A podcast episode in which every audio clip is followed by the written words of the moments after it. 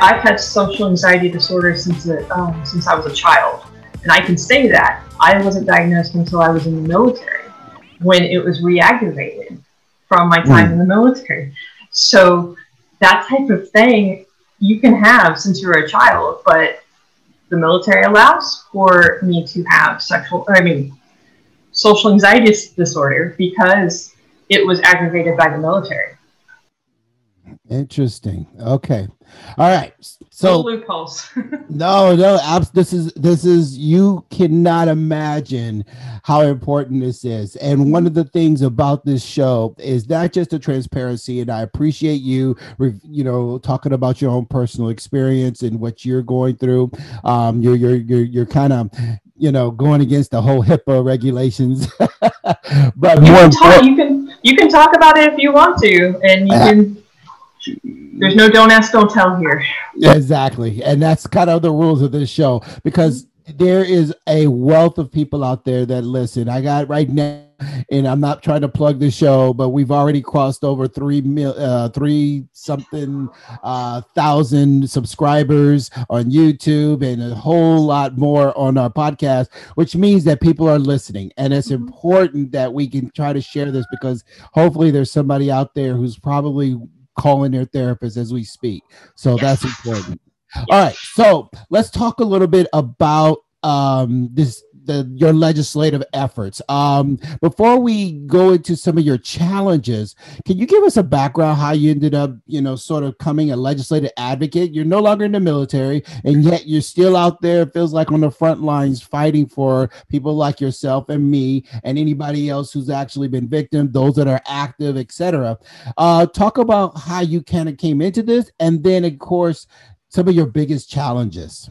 Okay, so um, I've always been a government nerd, and with uh, rules and regulations and legislative things, and then coming into sexual assault and sexual harassment, a lot of the rules and regulations are coming out of Congress and also by from the DoD on specific rules. So that's how I really got into it.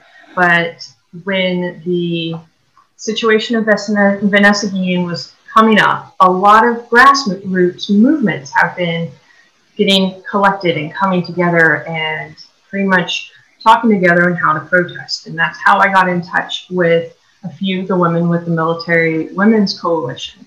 And with the legislative process, I really got into indeed um, myself and to understand what rules that we can actually make a change in, how we can make it better for the next person or make it better for the veterans that we already have. Um, that was one of the initiatives that I've always taken upon myself in my military career. I wanted to get to the next rank so then I can make it better for other people so I don't have to. So I'm not the only one, or I'm the last one to go through this, is what mm-hmm. I meant to say. So no one else can go through what I went through. Right. Right. So it's a it's not just a personal thing, it's a mission, it's a purpose. Now, is this a full-time job for you? Um, are you employed or are you doing this voluntarily? What's kind of the status uh, with doing this? So technically I am um, I'm paid as 100% disabled because um, I have migraines um, about two or three a week from a TBI I had that wasn't actually diagnosed until about six or seven years later we didn't know what TBIs were, traumatic brain injuries. Exactly. Yeah. and so um, then I started getting migraines um, years later from actually having more traumatic brain injuries. And so I am disabled. I don't work, but this is a volunteer thing for me. And I work from my house and I put this together. So um, I will say though, from the Vanessa Guillen, when the Vanessa Guillen bill came out, there was only 88 co-signers or co-sponsors for that bill. Oh. For the House, you need 219. Yeah. So what came on in the Women Veterans Facebook group is that we were trying to get people to volunteer to call their representatives to put to actually sign up for this bill. We also started with the uh, senators as well because um, at the same time, since it was such a short amount of time, for the bill to stay alive, they did a companion bill, which means that they would introduce it in both houses And as long as they get voted on with the same amount, uh, with the same language, they'll get approved together at okay. the same time and then go to the president for signature. Well, that didn't happen, but what we did was that we got together and we put together call scripts, we put together letters and, and templates for people to volunteer themselves to actually contact their congresspeople. And one example that I like to use is uh, that congresspeople will listen to their, their constituents. Mm-hmm. Back when Sandy Hook was a big thing and they were putting in a bill for um, gun control this one um, representative who did not disclose his name, but he's from a very red district and very red state. He asked his staff um, how many people was against this bill, and it was basically everyone but one person. One person wanted the bill, and because of that one person, he voted for gun control. What? He wanted to be able to support everyone but since there was one person that believed that they needed the bill, he went for it. Wow. Things happen, things changes because of the power of the constituents. When yeah. there was anti uh, anti privacy laws that was being submitted through for Facebook, for you know uh, international IP addresses, and those type of things that's been going on, there was a bill to remove the privacy controls and so then they can actually put in a, a subpoena for IP addresses overseas to which catch is, crime. Which absolutely. Sounds, which sounds like a good thing, but the thing is, is that you're also getting in uh, privacy law. Exactly right. So when that passed the House, when it went to the Senate, that's when the constituents found out, and the constituents told their senators, you better not be uh, voting for this bill, and the bill died. The bill died, right? I remember that. Yes. Yeah, people don't like the what is the what is the little the phrase the daddy or big daddy? What's the uh what's that the, the term they use? They don't know what big daddy or somebody watching. I forgot the oh, term. Yeah, I can't remember. when I first started, I remember that we used to hear that a lot. Um you know, what are some of your biggest challenges uh, as an advocate for legislation? I mean, is it the the frustration of how long it takes? Is it the frustration of trying to get somebody to listen and hear the importance?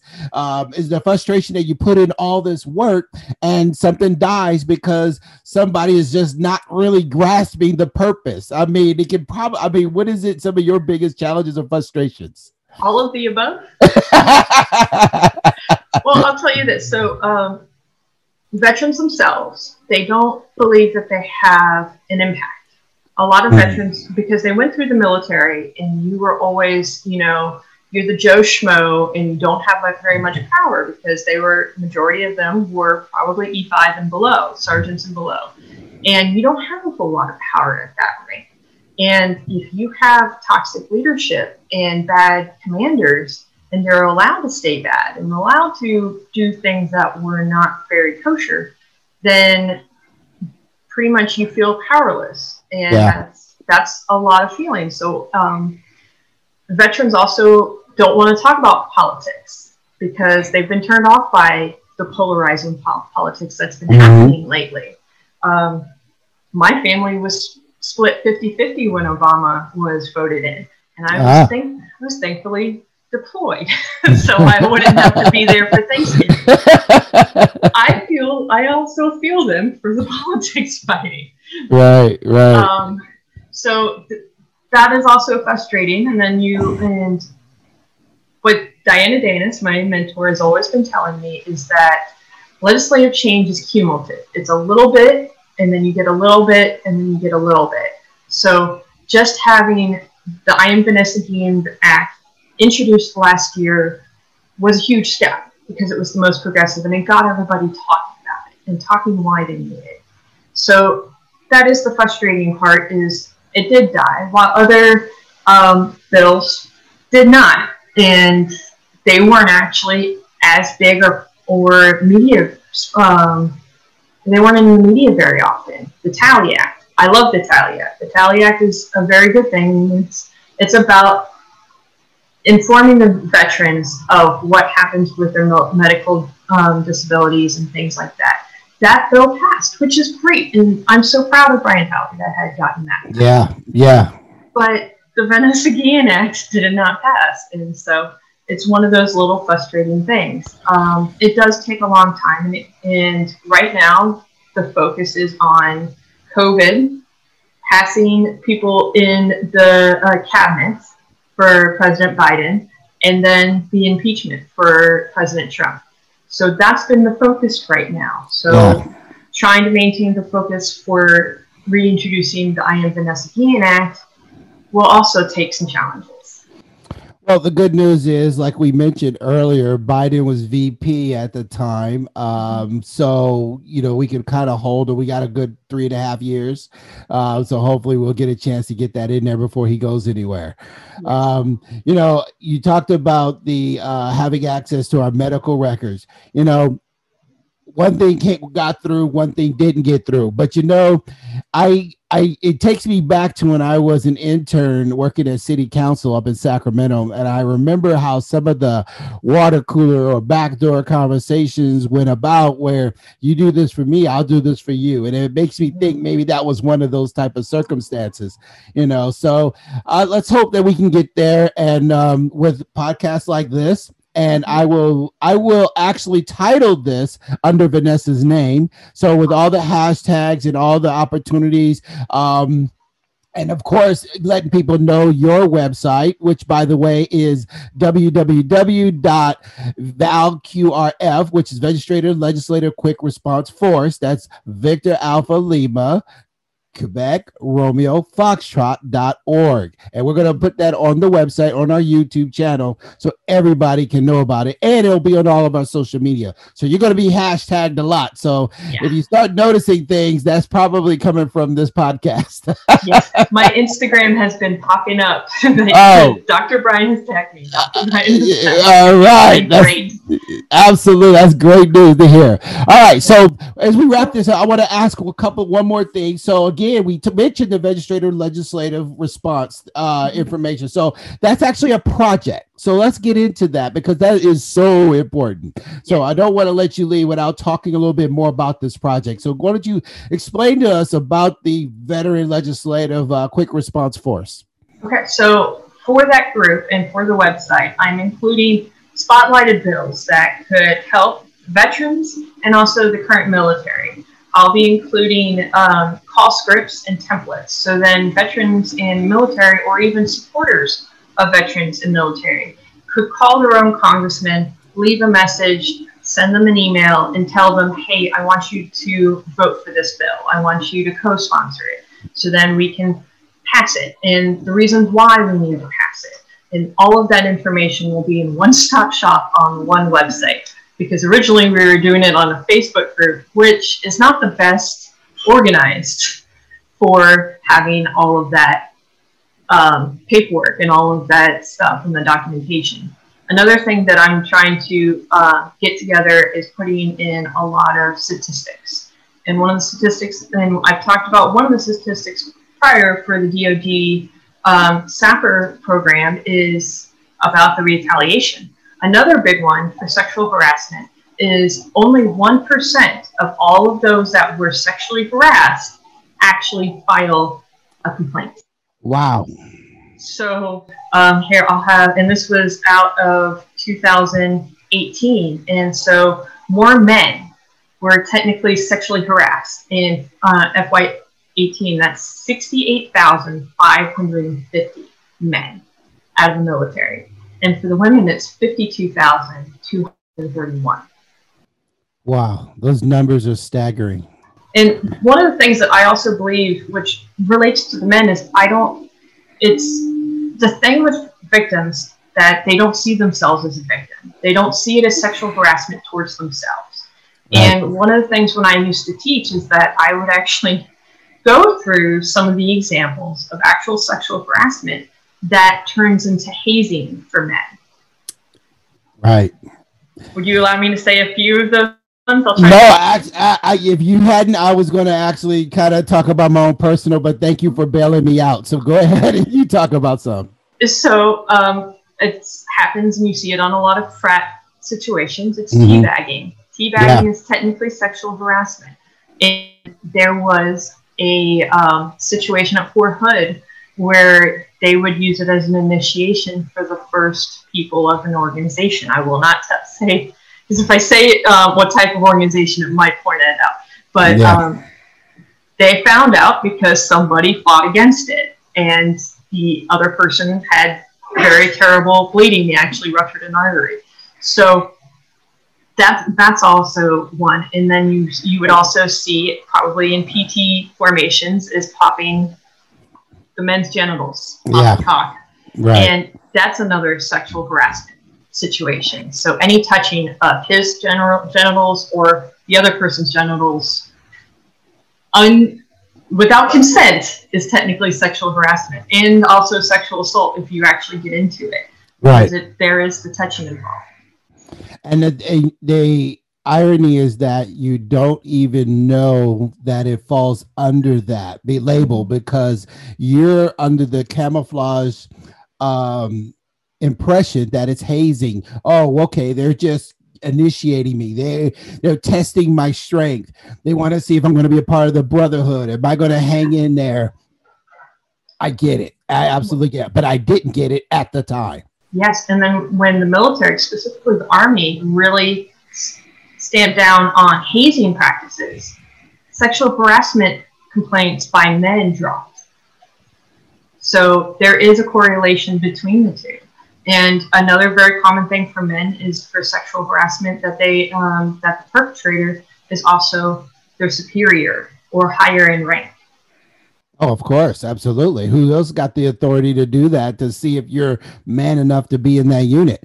Um, you, know, when I remember years ago, uh, in our early stages of Iraq, and um, we had some issues with soldiers doing things they weren't supposed to do in jails with some of our captured um, enemy i'm going to say but i'm trying to be as vague and blanket as possible because i really don't want to identify certain uh, groups of the forces of our i know exactly forces. what you're talking about. Okay. So yeah. So um you know when i saw that you know it was interesting because one of the things that they tried to bring light to was the the issue at hand the hazing and all that. But the problem is we still continued especially behind closed doors. I think they we just and I say we because I'm a military. Not saying that I did it, but I tried not to separate myself from my brothers and sisters because we are all in this together. And I hope to continue to believe that because it's important for us to help those who probably didn't even know what they were doing. You know, you're a victim, and then sometimes you become an, an NCO, then you're gonna keep passing the you know the torch. So we're in this together. But my point is that you just got better at either hiding it because of some of the attention that came through in the media. But I think what it is is that we still feel, as in speaking as a victim, we still feel that was it still required of me to go through this because I had to prove something? You know I, I, I can't help but to take myself back and think about some of the circumstances and i was in a special ops unit i had to prove myself from you know, there's one thing to have basic and AIT and then airborne school and then the Ranger indoctrination program, but it's another thing when you get to Ranger Battalion, you're still proving yourself every single day. And so when you go through certain situations that are very familiar with what you had said, you're thinking, okay, I, I just doing my part. And they did this, they had to go through it as well. So if I'm going to be accepted, I have to accept this. Yes. And, that's very unfortunate. Yes. And then another thing that happens a lot of times is um, there's a myth that if you observe sexual harassment, but it wasn't on you, that you can't file a complaint. That you that only the victim can file a complaint.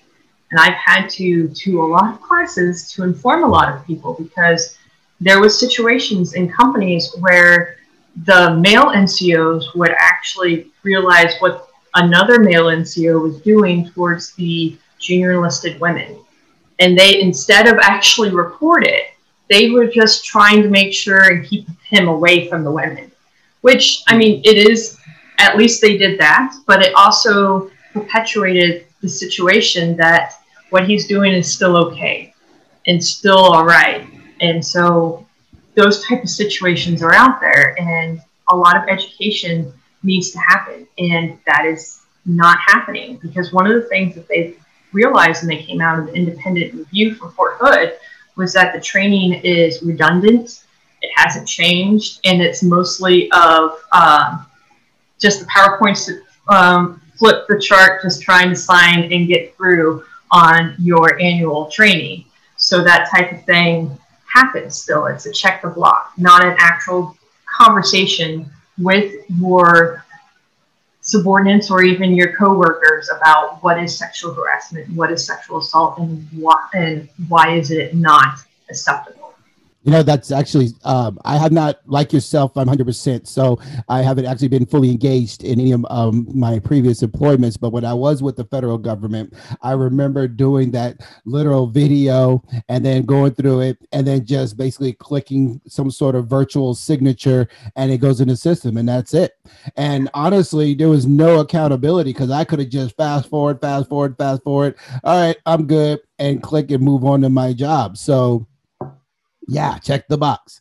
Um, you mentioned call scripts on your on this uh, website. What exactly is call scripts? I'm pretty sure there's some people who may not understand what that is. Well, call script. It, I mean, it's a script of how you can speak to your congressman or just the staff of the congressman. Most likely, you're going to talk to a staff member. Yeah, right. Or, an unpaid intern that's probably still in their um, bachelor college path, and it just tell it gives you a script of how to say what you want to say on how to convince the uh, congressperson to vote for the bill. Yeah. Okay. So this again, everybody, this is hugely important. You can see this on her website. Um, again, I want to remind everybody that's valqrf.org. All right. That's Veteran Legislative Quick Response Force. Go to her website, get access to this information save it in your browser and and basically do what you can to support it. Um any last words stephanie for our audience before i let you go? No i think we're good we did we gave a lot of information and i'm really excited to get this out. I'm going to talk to the production team and the editors. We're going to uh, expedite this. I want to make sure this is available. Um, you and i will continue to talk offline. This is hugely important to vanessa's family out there. If you get a chance to listen to this i want to say you know my apologies, but I'm here to help and support in any way I can. And hopefully, we will see some change in our military. That is the most important. We have generations and generations to go. My son is active duty right now. Um, and I can't imagine for him to have to experience or go through anything. And he's actually serving in a frat type unit. Um, so it, you know, but there is no and and you can attest to this you know you're just not sure who where there's no there's no color barrier there's no um you know racial barrier there's no uh mos barrier. I mean it covers all spectrums so uh, I do keep my concerns. I do check in with them, and it's important. But there's other kids and daughters and sons out there. We have the next generation, so we need to make things better for them. We absolutely do. So, and on that note, Stephanie, I want to thank you. You know, you have not only your personal sacrifice, but you're also still involved. You didn't give up, and you're still out there fighting. So, thank you so much for doing this. Thank you. Yeah, when you realize when you have a disability like mine, you have to find something to give yourself purpose every day, so you can get yourself up and moving. And from other people that I know that also have similar disabilities or also unemployed because of their disabilities, you got to find something to give yourself purpose, and this is it. That's why we're doing this podcast. That's why I'm here. this is exactly why I'm doing this. All right. So that's our show. Um, thank you so much, Stephanie, again. Again, you guys can have access to her link. It'll be on the YouTube channel, it'll be available on the podcast remember the goal is to ensure we maintain a level of communication to support one another that's what this show's about we need to understand next steps we have to be a resource we help one another navigate through challenging situations so on that note to all my veterans and families out there be blessed please be blessed because you are and know that i am speaking to you but more importantly someone is always listening and I say that because I don't want you to give up. Somebody is listening. And that someone is not just me, it's people like Stephanie. That is my show. My name is Dr. Bryant. I want to thank you all for listening. Stay tuned for the next episode. Appreciate it. I hope you enjoyed this episode of Dr. Bryant Speaks. Thank you for listening to the podcast. If you enjoyed this episode, please locate others on all the popular podcast channels and YouTube under Dr. Bryant Speaks and go to the website at drbryantspeaks.com for the latest info.